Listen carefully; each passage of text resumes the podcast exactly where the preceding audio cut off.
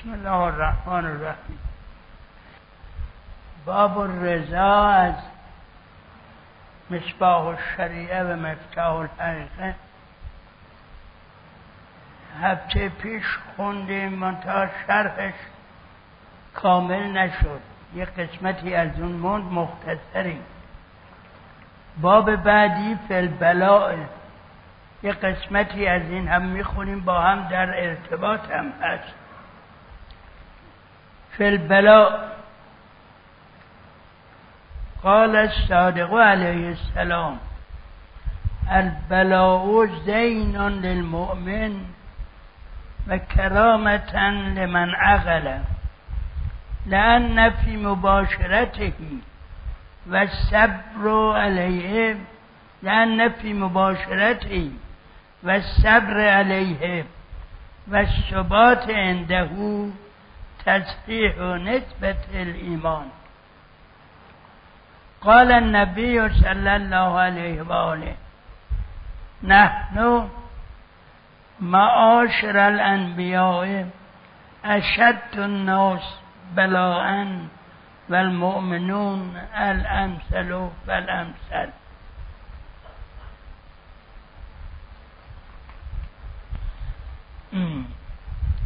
فمن زوغ تام البلاء تحت سر حفظ الله تلذذ به أكثر من تلذذه بالنعمة. واشتاق إليه إذا فقده لأن تحت نيران البلاء والمهنة أنوار النعمة. و تحت انوار نعمت نیران البلاء و المحنه. و قد ینجو من البلاء و قد یهلک من النعمت کثیر و ما اشن الله علی عبد من عباده من لدن آدم علیه السلام. الى محمد صلی الله علیه و آله. الا بعد ابتلاهی و وفاء حق العبودیت. باقیش بمونه برای انشاءالله.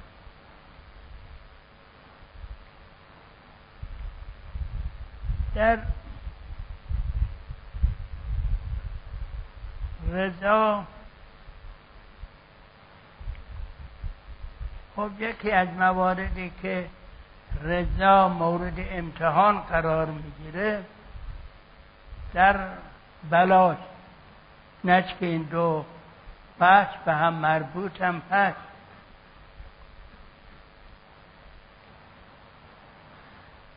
برای اینکه در رضا گفتن که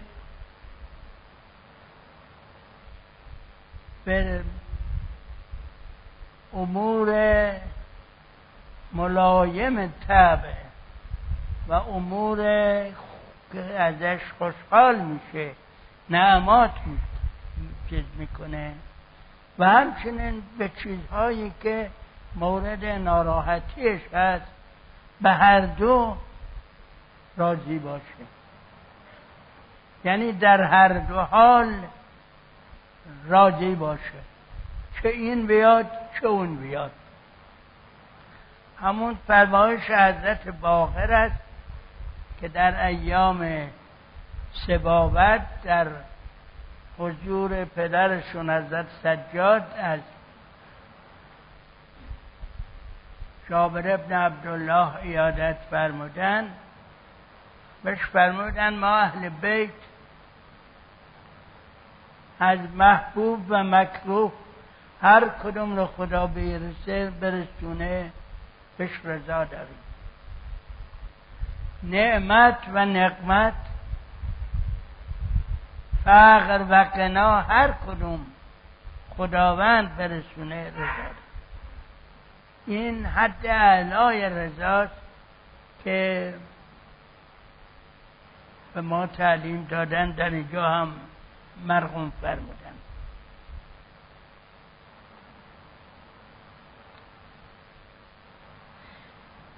میفرماید که از قول حضرت جعفر باقر علیه السلام. چون این مطلب رو حضرت صادق میفرمایند در واقع از پدر خودشون نقل میفرمایند. حضرت باقر میفرمایند که اگر کسی به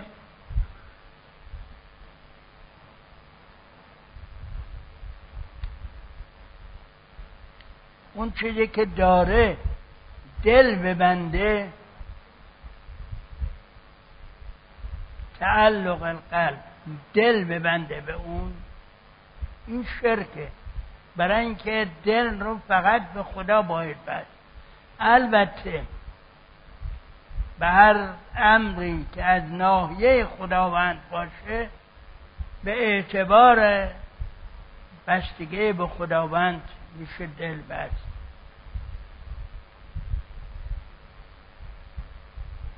و اون شعر می‌گوید که عاشق سنع خدا بافر بود. عاشق مصنوع حق کافر بود. اگر یه چیزی موجودی هر چیزی که خداوند ساخته و خلق کرده. به اون عشق بورزه این کافره.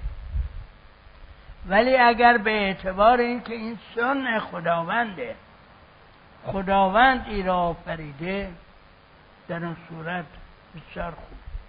این نظر را هم اگر داشته باشه به همه موجودات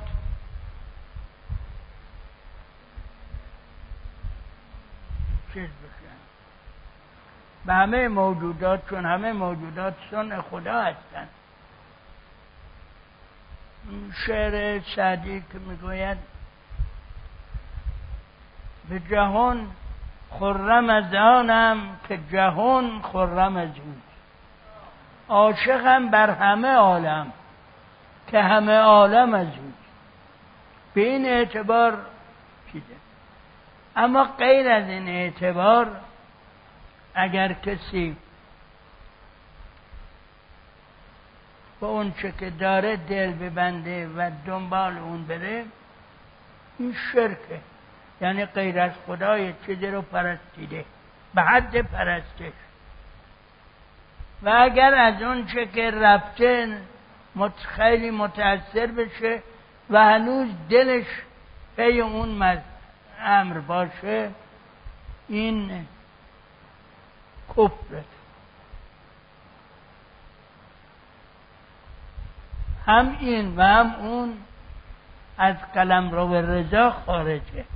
یعنی اگر این رو داشت یا اون داشت از رضا خارج شده. بعد میفرمایند که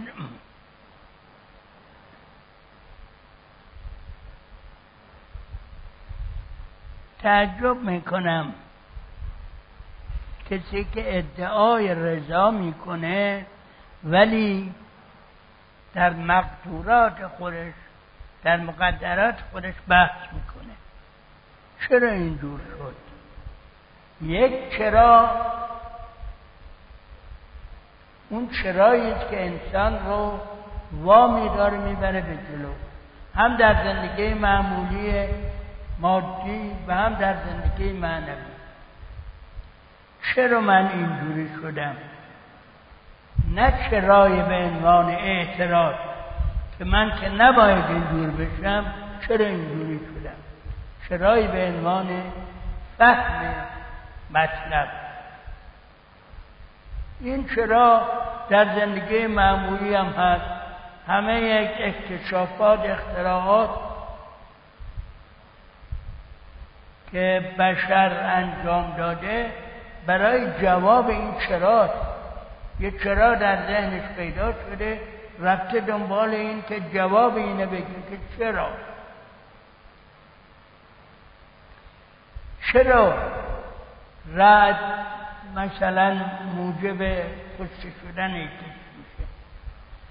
چرا رد و برق برق روشنی داره؟ این چراها موجب شد موجب میشه که برق رو اختراع کنه فرق این چراها از اونهایی که خداوند به طور ضمنی ما را امر کرده به این چراها وقتی خداوند فرمود و علم آدم الاسبا کلها همه چیز به آدم یاد داد. خداوند که کلاس نداشت کلاسی که ما در طی هزارها سال طی کردیم به آدم یاد بدیم. اونجوری یاد بدیم. این یعنی در او آفرید. اونچه که واقعیت حیات. این است که ما هم که دنبال این باید بریم ببینیم که اون چه که به اون حضرت به پدر ما گفته چیه ما میاد این خوبه اما یه چرایی که غالبا به صورت اعتراض در میاد. ما خیلی ما چرا من اینجوری هستم؟ من که دعا می‌کنم من که نماز می‌خونم من که چنین. چرا اینجوری هستم؟ این چرای اعتراض بر کی اعتراض می‌کنه. اگر جنبه معنوی داره که این چرا اعتراض بر خدا برمیگرد. و حال که بر خدا اعتراض نمیشه کرد چرا اعتراض؟ اینه. ما خداوندی رو معمولا اینکه قرآن میگه که با و ایمان نیاوردن به خدا مگر اینکه ایمانشون قاطی شرک یا کفر؟ ما اون خدایی رو می‌خوایم معمولا که خادم ما باشه. هر چه بخوایم یه کتاب وا کنیم یه صفحه بخونیم مثلا کتاب دعایی بدون که بفهمیم هم حتی چی گفتیم بعد بگیم که همه درهای آسمون به روی ما باز بشه. نه. همین چرای اینجوری رو اگه از اون ور به اون طریق چیز کنه واقعا فکر کنه که چرا اینجوری خودش پیدا می‌کنه. جهاتش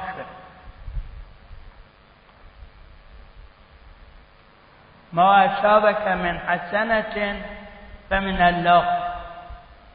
و ما اصابك من مصیبت فنفسك من نفسك اون چه خوبی به تو می‌رسه از نایه خداوند. یعنی خداوند مشیتش این است که انسان به سوی خوبی و به سوی کمال برسه. با اون چه بدی به خود تو می‌رسه از نفس خودته. این چرا تبدیل بین؟ ولی این چرا؟ چون مخالف با مقام رضاست این خودشویت داره. اون رضا اون چرا برای اینکه موافق با امر و مصلحت الهی که باید رفت دنبال کشف و حقایق اون مفید. در این وسط مسئله ای که خیلی پیش میاد مسئله بلال. بلال خب ما در فارسی یه معنای میگی به یک معنا فقط استعمال میشه. میگه بلا از آسمون می‌رسه بلا چنین بلا. ولی بلا به سه معنی به که معانیش نزدیک به همه اطلاق شد یکی بلا به معنای همین بلایی که ما میگیم. سیل زلزله نمی‌تونم جنگ اینا بلا. یکی بلا به معنای امتحانی. که خداوند از ابتلا ابراهیم ربه وقتی که خداوند ابراهیم از توسط ربش پروردگارش امتحان شد. یک بلا هم به معنای نعمت. اینها همه نزدیک به همه معنا برای اینکه این بلاها اون بلایی که به معنای فارسی ما میگیم هم برای امتحان ماست امتحان مقام صبر و امتحان مقام رضا ببینه ما می‌تونیم طاقت بیاریم. و هم خودش نعمتیه. برای اینکه از بلا اگر با صبر و با رضا بیرون آمدیم و این مرحله رو گذروندیم یه نعمتی. پس بلا این سه تا معنایی هم که برای بلا گفتن هر سه معنایش نظیر همه.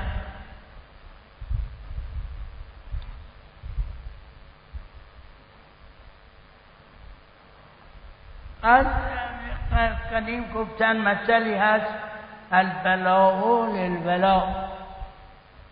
بلا خداوند برای دوستانش میفرسته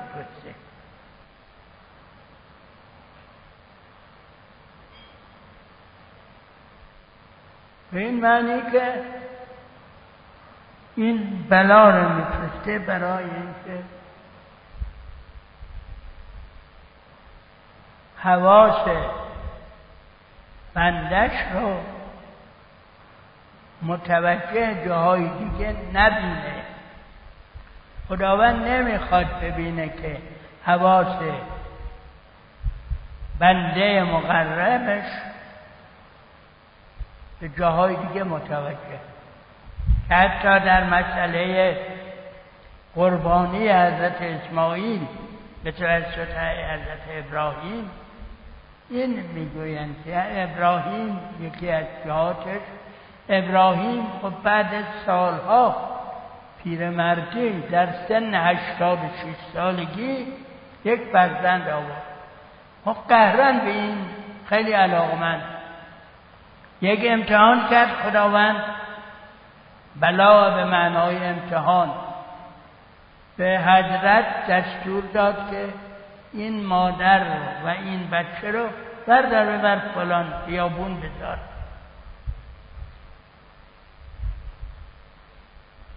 ابراهیم برداشت اینا رو آورد. از امتحان خوب درآمد. یعنی اطاعت کرد.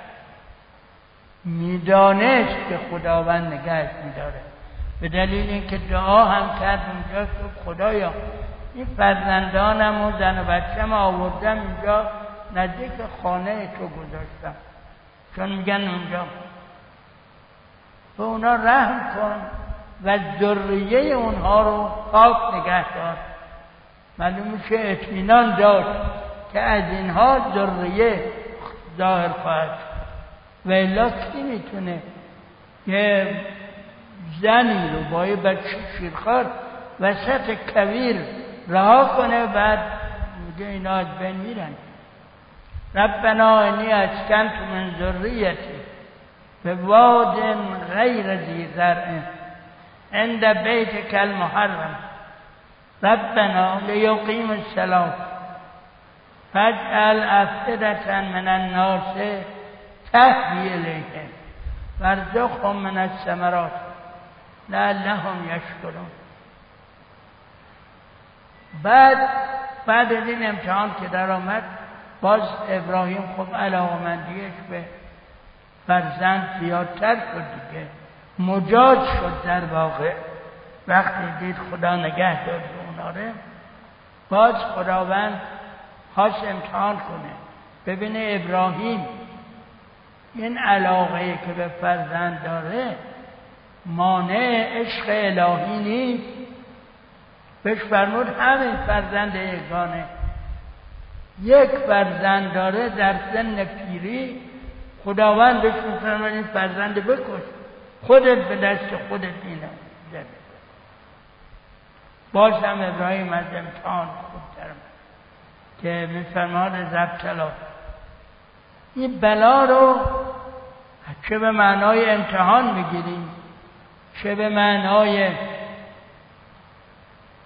بلای معمولی؟ برای ابراهیم فرستاد. بالاترین امتحان برای ابراهیم و چون از این امتحان درآمد بالاترین منصب رو بشتاد و اتخذ ابراهیم خلیلا. ابراهیم رو دوست خودش